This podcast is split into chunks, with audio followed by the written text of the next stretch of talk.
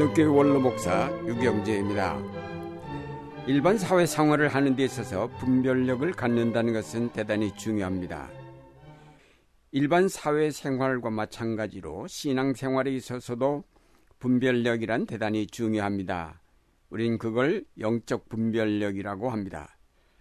신앙 생활에 있어서 영적 분별력을 갖지 못할 때 신앙 생활의 혼란을 초래하게 됩니다. 신앙이란 우리가 보지 못한 세계에 대한 것이기에 영적 분별력을 갖지 못할 경우 잘못되기 쉽습니다. 바르게 신앙이 자라려면 영적 분별력이 필요합니다. 구약 성경의 아브라함과 롯 그리고 야곱과 에서의 얘기를 통해 영적 분별력에 대해서 배울 수가 있습니다. 롯은 아브라함의 조카인데 갈대 우르에서 가나안에 오기까지 줄곧 아브라함과 행동을 같이 하였습니다.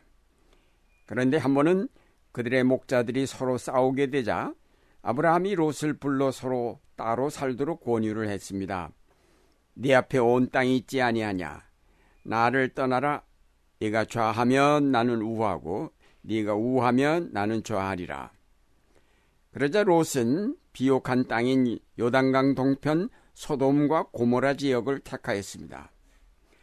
그곳 땅은 비옥하였지만 거기 사는 사람들은 몹시 타락한 사람들이었습니다. 롯에게 영적 분별력이 있었다면 그곳에 갔다가 곧 돌아 나왔어야 옳았을 것입니다.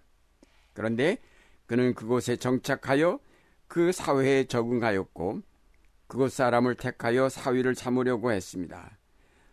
롯은 현실에 만족하면서 하나님이 이룩하시려는 구원의 역사에 대해 관심을 두지 않았습니다. 성경 기자는 이런 생활의 종말이 어떤지를 분명하게 보여주었습니다. 소돔과 고모라 성은 그 중한 죄악 때문에 완전히 폐허가 되었고 롯의 가족은 아브라함 때문에 하나님의 긍휼하심을 입고 간신히 구원함을 받았다고 하였습니다. 그리고 이들은 모압과 암몬 자선의 조상이 되었는데 하나님의 선택된 이스라엘 백성과는 전혀 상관이 없는 아니 그 민족을 괴롭히는 그런 족속이 되었습니다. 롯이 소돔과 고모라 성에 머무는 동안 아브라함은 여러 차례 야후의 하나님을 만났고 그의 약속을 받았습니다. 또 할례 의식의 재정을 통하여 하나님과의 약속을 나타내는 표징을 삼았던 것입니다. 다시 말해서 롯이 물질적인 풍요로움에 젖어 만족하고 있을 때 아브라함은 미래의 약속에 참여하고 있었습니다. 롯이 타락한 인간의 역사에 동화되어 가고 있을 때 아브라함은 인간을 구원하고자 하시는 하나님의 역사에 참여하고 있었습니다.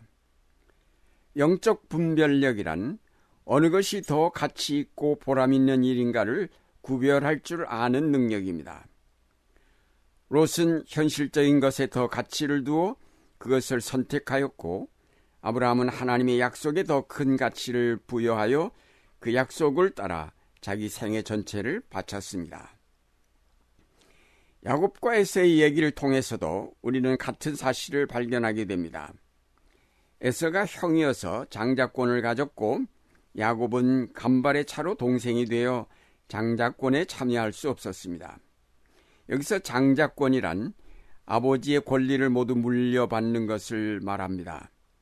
이삭의 집안에서 물려받을 중요한 상속은 바로 하나님께서 아브라함에게 주신 미래의 약속이었습니다. 그런데 불행하게도 장자인 에서는 여기에 관심이 없었고 동생 야곱이 오히려 여기에 대해 지대한 관심을 가졌던 것입니다. 사냥을 좋아한 에서가 한 번은 피곤하게 돌아왔는데 마침 야곱이 팥죽을 쓰고 있었습니다. 피곤하였던 에서가 동생에게 팥죽 한 그릇을 달라고 하자 야곱은 대뜸 형의 장자 명분을 팔라고 제의를 했습니다.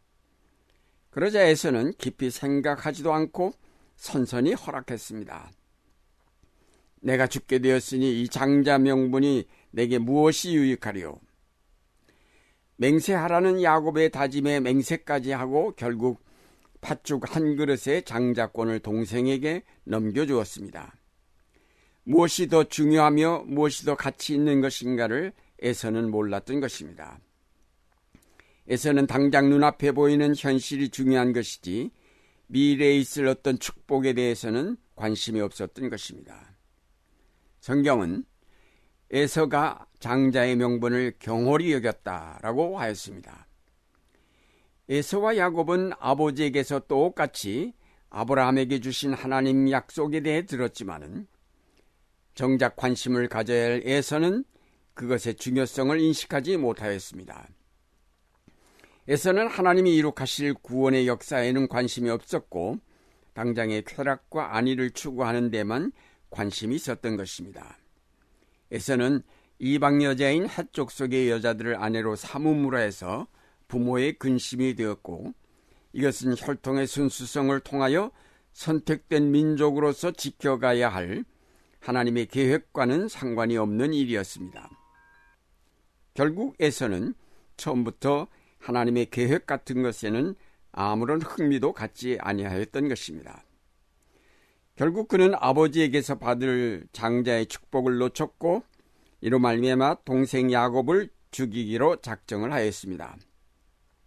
영적 분별력이 없었던 에서는 에돔족 속의 조상이 되었는데 이삭의 말대로 에돔은 계속 이스라엘 민족의 속국으로 머물다가 결국 이스라엘에 흡수되고 말았습니다. 에서와 달리 장자권에 관심을 가졌던 야곱은 아버지 이삭의 축복을 받았고 하란으로 도망가는 길에서 꿈에 하나님을 배울 뿐 아니라 영광스럽게도 아브라함에게 주셨던 약속 그대로를 그가 듣게 되었습니다. 그리고 후에 그가 하란에서 돌아오면서 야복강을 건널 때 천사를 만나 씨름하면서 마침내 이스라엘이란 영광스러운 이름을 얻기까지 하였고 결국 그 이름이 그대로 그 민족의 이름이 되었습니다. 분별력이란 하나님의 구원 역사에 대한 이해와 더 나아가 그 역사에 동참하는 능력을 말합니다. 다시 말해서 인간의 역사 속에 하나님의 섭리가 작용하고 있음을 깨닫고 그것을 분별할 줄 아는 능력, 이것이 바로 영적 분별력입니다. 인간의 역사 속에서 인간의 것 이상을 보지 못하는 사람은 영적 분별력을 갖지 못한 사람입니다. 우리의 성경은 구약과 신약으로 되어 있습니다. 우리는 유대교인이 아니기에 구약은 필요가 없고 신약 성경만 있어도 충분할 것이라고 생각하기 쉽습니다. 그러나 우리는 구약 성경 없이 예수 그리스도를 바로 이해할 수가 없습니다. 예수 그리스도는 구약의 역사를 통해서 준비되었다가 오신 분입니다. 따라서 구약의 역사를 생략하고 예수만을 믿는다는 것은 불가능합니다. 예수 자신이 바로 구약의 역사에 동참해 오신 분이기 때문에 구약을 빼버린다면 우리는 예수를 잃어버리고 맙니다. 우리는 신구약 성경을 통해서 하나님이 이룩하시는 구원의 역사를 보게 되고 거기서 하나님이 어떤 분이며 하나님이 무엇을 하시며 우리가 어떻게 이 하나님께 바로 응답할 수 있는가를 배우게 됩니다. 영적 분별력이란 바로 이런 하나님의 구원사를 똑바로 깨달아 아는 데서 오는 판단력입니다.